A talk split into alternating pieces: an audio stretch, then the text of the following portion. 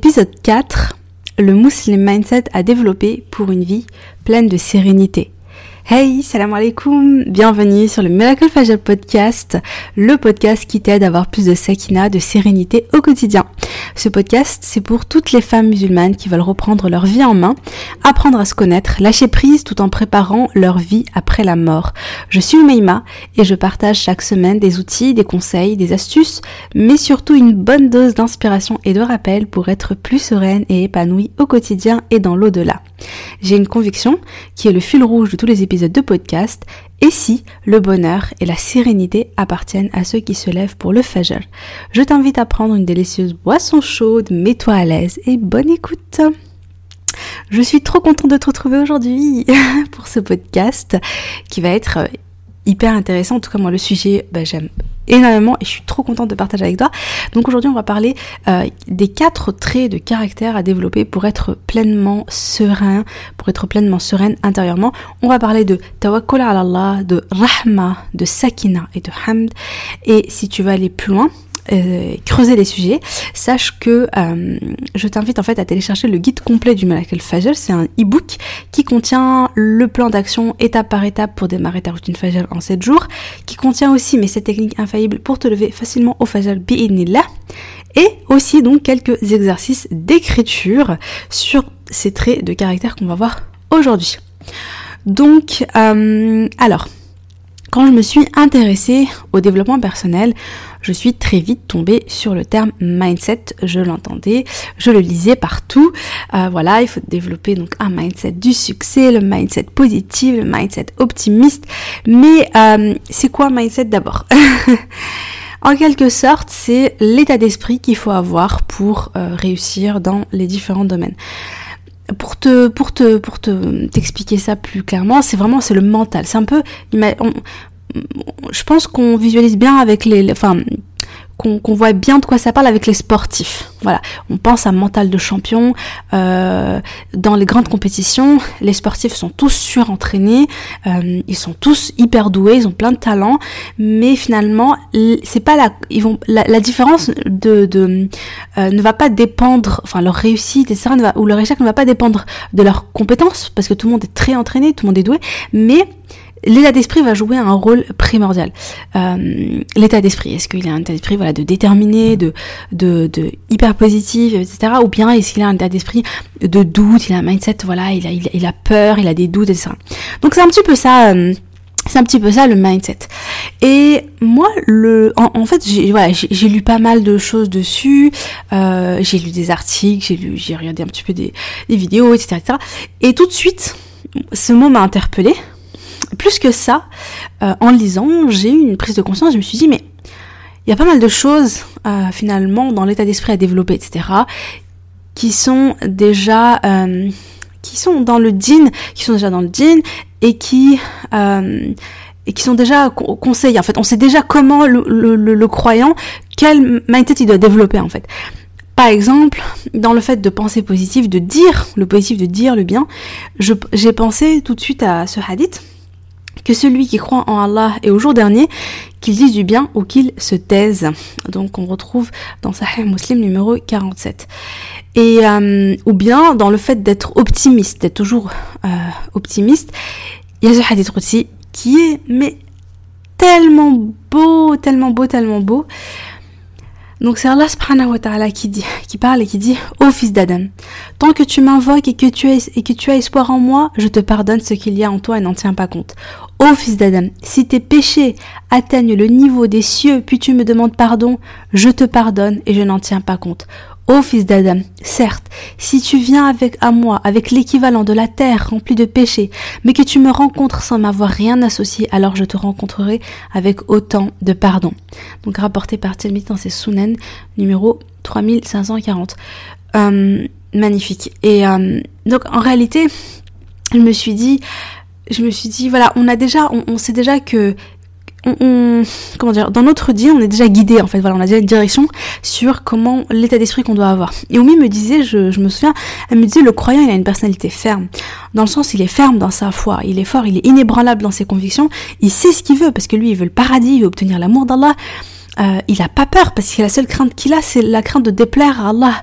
Euh, il n'a pas de doute, en fait. Il, il est confiant, il est optimiste, il est généreux, et cetera, et cetera. Et puis, il n'y a qu'à voir... Euh, franchement, il n'y a qu'à voir l'exemple des compagnons. Quand l'islam est venu, les compagnons ont changé et ils sont devenus meilleurs. Ils ont développé des, ils ont développé de, de magnifiques qualités. Et, euh, et leur transformation, elle montre que l'islam... C'est, ça entraîne un changement puissant de mindset. Car là, augmente notre foi et nous permettent, euh, nous aussi, de vivre cette transformation. C'est vrai que quand tu lis la biographie du prophète, sallallahu alayhi wa sallam, quand tu suis euh, les compagnons, comment ils étaient et ce qu'ils sont devenus, c'est impressionnant, c'est impressionnant. Moi, là, ce qui me vient en tête, c'est euh, à Médine, à Médine, avant que que le prophète sallam, enfin avant que, que que les Médinois se, se convertissent à l'islam, bah, ils étaient tout le temps en guerre entre eux. Il y avait des tribus, c'était la guerre.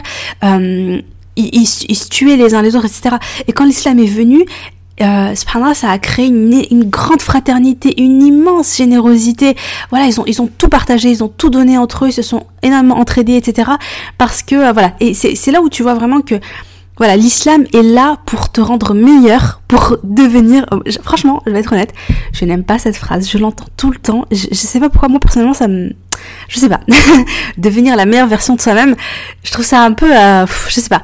Mais pour le coup, oui, avec l'islam, tu ne peux que devenir la meilleure version de toi-même. En fait, en te rapprochant d'Allah, en suivant les préceptes du dîn, en suivant les principes du dîn, tu finalement, là pour le coup, tu vois, je pourrais le dire. Tu ne peux que devenir la meilleure version de toi-même, tu peux que devenir une meilleure personne, tu peux que t'améliorer en fait. Tu peux que, de, oui, que, que devenir, euh, que devenir meilleur et développer euh, de plus belles qualités. Donc voilà, donc moi, mindset, c'est tout ce que ça me, tout ce à quoi ça me fait penser, et, et tellement j'ai, j'avais aimé en fait ce terme-là et ça m'avait parlé que quand j'ai créé ma première page Facebook, euh, mon premier Instagram, et cetera, enfin mes premiers réseaux, tout tout tout départ, je les ai appelés de Muslim Mindset parce que euh, pour moi ça avait beaucoup beaucoup de sens et c'était ce à quoi je tendais en fait, je tendais à devenir meilleure, à développer un meilleur caractère. Euh, meilleur comportement, et cetera. Donc euh, voilà, donc aujourd'hui, bon après j'ai changé, c'est aujourd'hui c'est Miracle Fajal. Si tu me cherches, tu tapes Miracle Fajal, tu me trouves. Euh, donc j'ai regroupé, comme je le disais, donc quatre quatre traits de caractère, des qualités à développer pour avoir le bon Muslim Mindset. Alors, c'est pas du tout exhaustif, il en manque beaucoup, mais c'est un bon début. Et je suis convaincue, Benila, que si tu les développes, tu goûtes à une sérénité intérieure euh, sans égale, Inch'Allah.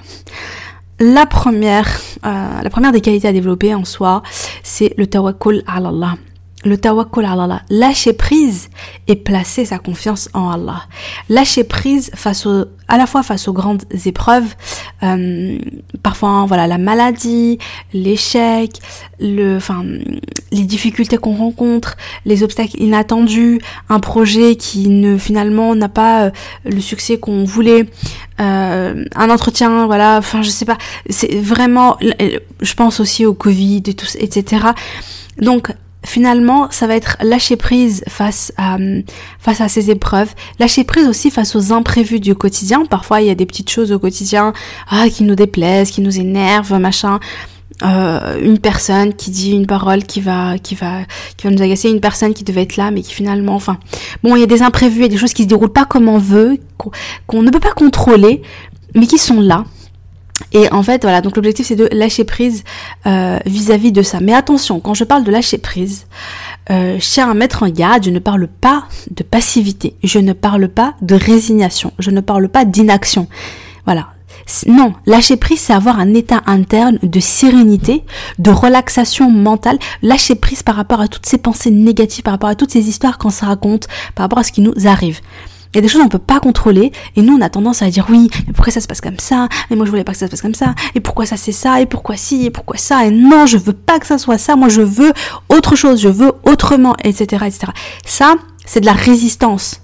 Voilà, ça c'est quand on fait de la résistance, on refuse d'accepter la réalité, on refuse d'accepter euh, ce qui se passe, et du coup, ça rend nos épreuves encore plus épuisantes, encore plus stressantes, et, et ça nous fait encore plus de souffrance. Finalement, on va encore plus souffrir parce qu'on fait de la résistance à ce qui se passe et on veut pas accepter ce qui se passe, plutôt que par rapport à l'épreuve en elle-même, aux circonstances en elle-même. Voilà, je sais pas si tu me suis, mais euh, lâcher prise, donc ça veut dire accepter, avoir confiance en Allah et en même temps on agit pour changer les choses. Donc le tawakkul ala Allah, c'est vraiment de développer la confiance en Allah, la certitude que Allah est là, la certitude que ce qui t'arrive, il y a, il y a une sagesse, il y a une hikma, il y a un bienfait, que tu as une récompense auprès d'Allah pour ta patience, que ce que tu vis c'est pour t'éduquer, c'est pour te faire grandir, pour devenir meilleur, parce que finalement cette vie, l'objectif de cette vie, Allah, il, l'objectif de cette vie, c'est pas simplement de vivre une vie où tout est beau, tout est rose et puis t'as pas d'épreuves et puis tout va bien. Non, l'objectif de cette vie, c'est c'est d'atteindre le paradis en fait. Toute cette vie, c'est, c'est comme voilà, c'est un test. C'est, tu vis parfois certaines épreuves, tu vis parfois des bons moments, tu vis parfois euh, des épreuves, des moments douloureux, et cetera. Mais dans tous les cas, ton objectif, c'est toujours de chercher l'amour d'Allah, de chercher à satisfaire Allah, de chercher à préparer, à construire ta ta ta ta, ta, ta demeure éternelle, construire ta, ta ta maison au paradis. Et donc Et donc, il s'agit donc de, finalement, du coup, quand t'as cet état d'esprit, quand t'as ce recul de te dire, mais je suis là pour adorer Allah, je suis là, finalement, pour le paradis, en fait. Mon paradis n'est pas sur terre, mon paradis, tu, bien sûr, comment dire, euh, donc, bon, le, le paradis, c'est, euh, Allah l'a créé, donc, pour les croyants, euh, et cetera. Mais ce que je veux dire, c'est que, sur cette terre, il s'agit pas euh, que tout doit être parfait, que tout doit être sous contrôle. Il va se passer plein de choses que tu vas pas contrôler, et à ce moment-là, il va falloir accepter. Et quand tu es dans cet état d'esprit d'acceptation, de tawakkul, euh, de sérénité intérieure, et cetera, à ce moment-là, tu es, en fait, tu vas être heureuse et tu vas être épanouie et tu vas vivre ton paradis ici sur terre. Le paradis ici sur terre, c'est pas que tout se passe parfaitement. Ton paradis ici sur terre, c'est que t'as une telle relation avec Allah, t'as une telle foi, t'as une telle sérénité intérieure que quoi qu'il arrive, tu es sereine. Voilà, et donc il y a un hadith, j'ai pensé à un hadith quand j'ai, euh, donc quand j'ai préparé euh, mon petit euh, podcast, et que vraiment c'est un hadith qui m'a, que, j'ai, que j'avais entendu pour la première fois quand j'étais, euh, quand j'étais jeune, et qui m'avait vraiment marqué.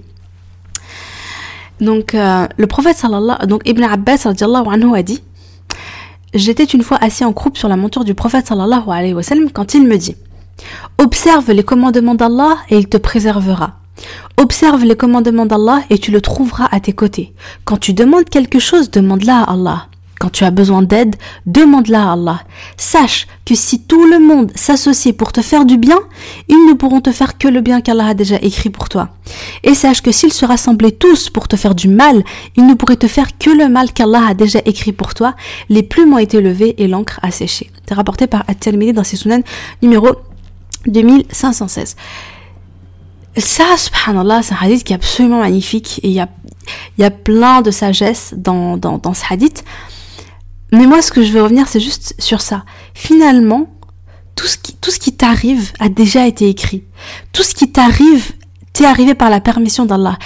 Finalement, il s'agit, c'est là où je dis vraiment, il faut, il faut accepter. C'est-à-dire que dans ton cœur, il faut avoir ce lâcher prise de se dire, ok, Ok, ok, c'est pas comme ça que je voulais que les choses se passent. Par exemple, moi, je pense à, voilà, ma maman qui, qui, qui voilà, on a découvert son, son, son cancer du côlon, mais on n'avait pas envie qu'elle ait un cancer, tu vois. Elle aussi, elle n'avait pas envie de, de, de souffrir autant, de se faire opérer, de faire la chimio, de, et cetera, et cetera. Enfin, c'était une épreuve qui était, qui était, qui était difficile, mais finalement, finalement, c'était écrit et c'était, et c'était, et cette épreuve, même si elle a été douloureuse. Euh, la seule manière de la gérer, c'était par l'acceptation, c'était accepter, accepter cette épreuve, accepter qu'elle soit là et la gérer avec, la gérer du mieux possible, avec le plus de sérénité possible, en, en ayant confiance en Allah. Et aujourd'hui, je me dis, moi, je vois aujourd'hui avec beaucoup de, j'ai, du, j'ai un petit peu de recul. Je vois toutes les sagesses qu'il y avait dans cette épreuve, parce que elle a été purifiée de ses péchés, parce que euh, ça lui a permis, Inch'Allah, qu'Allah la compte parmi les martyrs, puisque c'était une maladie du ventre, euh, parce que elle a été très proche d'Allah pendant sa maladie, parce que, enfin, en fait, finalement, finalement, comme je vous disais, l'objectif, quand on sait que l'objectif c'est le paradis, du coup, on, on voit les choses d'une autre manière. Et on, et voilà, alhamdoulilah, elle s'est pas effondrée quand elle a été malade. Elle s'est pas, euh, elle a été à la fois dans l'acceptation. Je, je, ya Allah, j'ai confiance en toi. Tu m'as donné cette épreuve. Je, je l'accepte. J'ai confiance qu'il y a une sagesse, il y a une hikma. Je la gère du mieux possible. Et en même temps, elle était, euh, c'était une combattante, hein. Je veux dire, elle a vraiment tout fait pour, euh, pour euh, pour pour essayer de s'en sortir, euh, voilà, la naturopathie, la chimio, elle a vraiment les invocations, elle a rien, euh, la médecine prophétique, elle a rien laissé de côté. Elle s'est battue. C'est là où je vous dis que c'est à la fois, euh, c'est à la fois un lâcher prise mental, hein, une sérénité, une relaxation mentale. Je sais pas comment l'expliquer, mais c'est vraiment, ouf, on lâche prise, on accepte. Et en même temps, c'est un passage à l'action. C'est un, je voilà, je, je, je, je mets les choses en place, je fais les causes, je fais le maximum, je donne tout.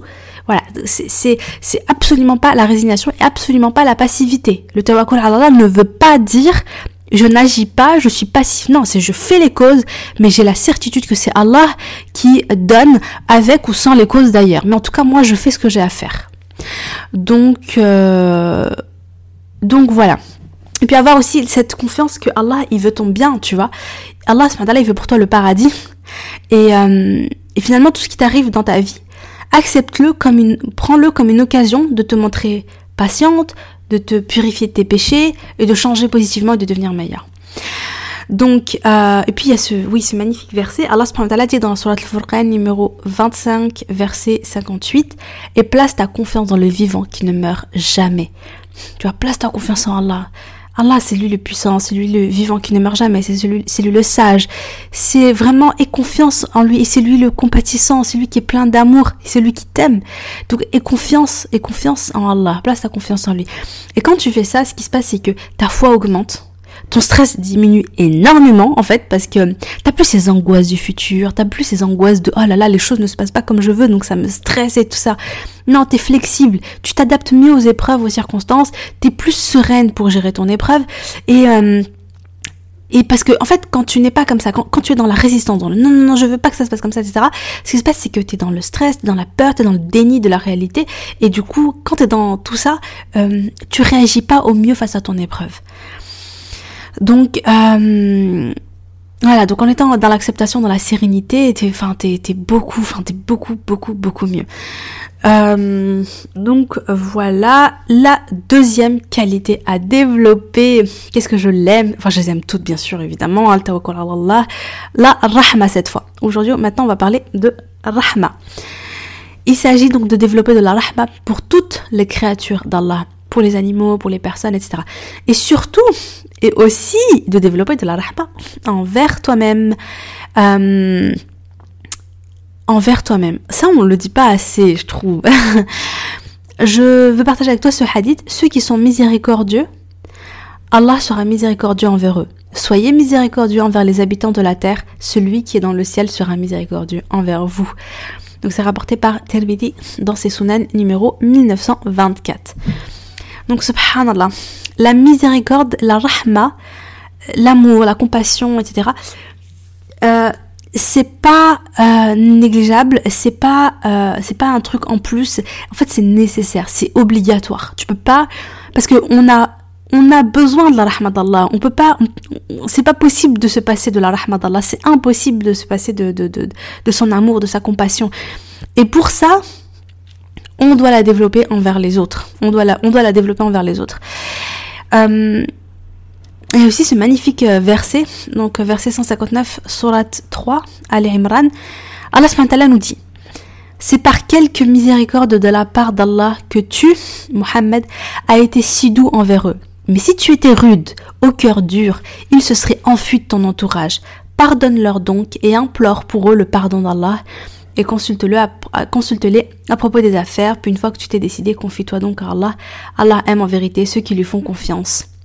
Donc là, subhanallah, Allah subhanallah, Allah subhanallah, il dit à Mohammed que s'il avait été dur, s'il avait eu le cœur dur, s'il avait manqué de rahma, les autres se seraient enfuis en fait. Ils seraient pas... Euh, voilà, il, il, son, son entourage se serait enfui. Enfin, on, on, on l'aurait pas...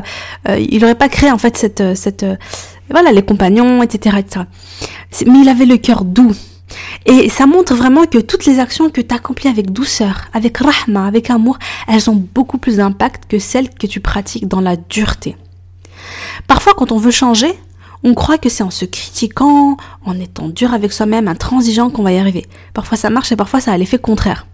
Il faut être avec soi-même comme avec un enfant, doux et ferme, bienveillant et en posant des limites. Et attention, encore une fois, euh, on ne confond pas avoir de la rahma envers soi, avec euh, suivre son nefs, se dire oui à tout, ne pas avoir de discipline, ne pas se poser de limites, et cetera. Au contraire, quand tu fais ça, tu te manques de rahma puisque tu te mènes à ta propre perte. Non, c'est être comme être, être avec soi, comme être avec une amie, comme être avec un enfant, que tu prends par la main avec douceur et tu le fais avancer pour devenir meilleur. Et puis la vie, elle est plus douce quand elle est baignée dans le rahma. il, faut, il, faut, il faut le dire. Ensuite, la sakina. La sakina, elle découle de ta relation à Allah, clairement. Plus tu fais des actes d'adoration, plus tu connais ton créateur, plus Allah descend la sakina sur toi. Plus tu es proche d'Allah, plus tu vas être sereine. La sakina, tu la trouves que dans les actes d'adoration, dans les assises de rappel, dans la lecture du Coran, au moment où tu fais du dhikr, au moment où tu parles à Allah. Quand tu es connecté à Allah, à ce moment-là, tu goûtes à la sakina. À la sakina, à la vraie sakina. Et parce que la sakina, c'est une lumière, c'est Allah qui la descend. Et euh, la douceur de la foi, elle est sans égale. Donc plus tu vas te rapprocher d'Allah, plus tu vas baigner, ton cœur va baigner dans la sakina. Également, donc la sérénité, elle se construit aussi dans ta relation avec toi-même. En apprenant à gérer tes émotions, en apprenant à te connaître, à voir comment, comment tu fonctionnes, comment est ton monde intérieur. Et il y a des personnes qui sont esclaves de leurs émotions. Quand elles sont en colère, elles hurlent, elles sont incontrôlables, elles regrettent. Quand elles sont frustrées, elles vont remettre leur frustration sur les autres. Quand elles vont avoir, euh, elles vont avoir ce sentiment d'humiliation ou de culpabilité, elles le vivent très mal, elles perdent toute estime d'elles-mêmes. Mais du coup, plus tu vas te comprendre, plus tu vas euh, comprendre ton mode de fonctionnement, tu vas prendre du recul, tu vas analyser et tu vas arriver à mieux gérer, mieux accueillir, mieux gérer tes émotions. Sans les, euh, sans être dans le déni pour autant. Donc l'écriture, ça aide beaucoup finalement à se construire cette relation avec soi-même, à, à comprendre comment on fonctionne et, et euh, voilà, nouer une relation avec euh, avec soi-même.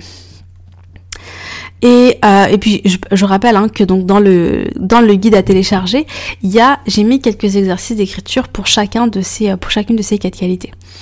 Donc alhamdulillah. Maintenant, c'est le dernier, ah, donc là, le, le, le dernier trait que je voulais voir aujourd'hui avec toi, c'est le fait de développer Alhamdulillah. Alhamd, c'est différent de Ash-Shukr. Donc le Shukr, c'est le sentiment donc de reconnaissance, mais uniquement quand tout va bien. Voilà, quand tout va bien, quand tu reçois les bienfaits, et cetera, tu vas, te, tu vas être reconnaissant. Mais pas quand il y a les épreuves. Alors que Alhamd, c'est même dans l'épreuve, tu es reconnaissant. Finalement, tu es reconnaissante en toute circonstances. Et il s'agit vraiment de cultiver un état d'esprit où à chaque instant tu te sens reconnaissant envers Allah. Le prophète sallallahu alayhi wa sallam a dit euh, comme la situation du croyant est étonnante, certes sa situation est toujours dans le bien. S'il lui arrive une facilité, un bienfait, et cetera, il remercie Allah et ceci est un bien pour lui. Et s'il lui arrive une difficulté, il patiente et ceci est un bien pour lui. Rapporté par Muslim dans son Sahih numéro deux mille neuf cent quatre-vingt-dix-neuf. Donc vraiment le croyant, celui qui en chaque instant, il est, euh, il est dans cet état de, de, de, de reconnaissance envers Allah et d'acceptation. Et, euh, et cultiver la gratitude envers Allah, c'est pas uniquement euh, par la langue, ou... non, c'est par la langue, par le cœur, par la pratique, en faisant ce qu'Allah te demande de faire.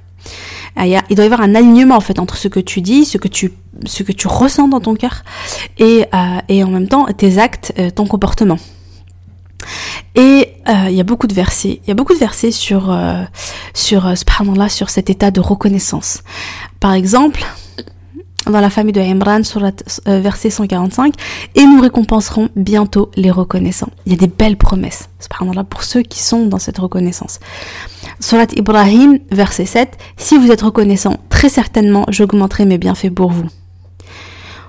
Encore une fois, dans la même surat Ibrahim, verset trente-quatre. Et si vous comptiez les bienfaits d'Allah, vous ne sauriez les dénombrer. Allah subhanahu wa ta'ala nous donne tellement, tellement, tellement, tellement de bienfaits. Et, euh, et vraiment, c'est à nous de, de, de cultiver cet état de, de reconnaissance vers lui, de ressentir cette, cette de, vraiment des fois de se poser, de se dire oh, alhamdulillah pour tous tes bienfaits, ya Allah, alhamdulillah. Je vois, je suis en bonne santé, je marche, il fait beau, euh, j'ai un toit sur la tête, je suis au chaud, je suis avec ma famille, je bois ce délicieux chocolat chaud. Vraiment savourer les petites, les petites choses comme les grandes. Ne pas attendre de se dire oui, mais moi je veux ça, je veux ça, je veux ça. Et puis, et puis, comment dire, être toujours un petit peu dans cette état d'ingratitude où tu as plein de choses, tu as plein de... Allah, il te donne tellement de bienfaits, mais finalement on a toujours le regard sur ce qu'on n'a pas et on se dit mais oui, mais moi je veux ça, mais moi pourquoi j'ai pas ça, mais alors que finalement on a énormément, énormément. Donc euh, vraiment cultiver cet état de Alhamdulillah ya Allah pour tout ce que tu m'as donné. Alhamdulillah ya Allah. Et, euh, et ce qui est ce qui est ce qui est dingue, hein, c'est que euh, aujourd'hui il y a, euh, je t'invite à, à regarder, euh, à googliser, à googliser ça.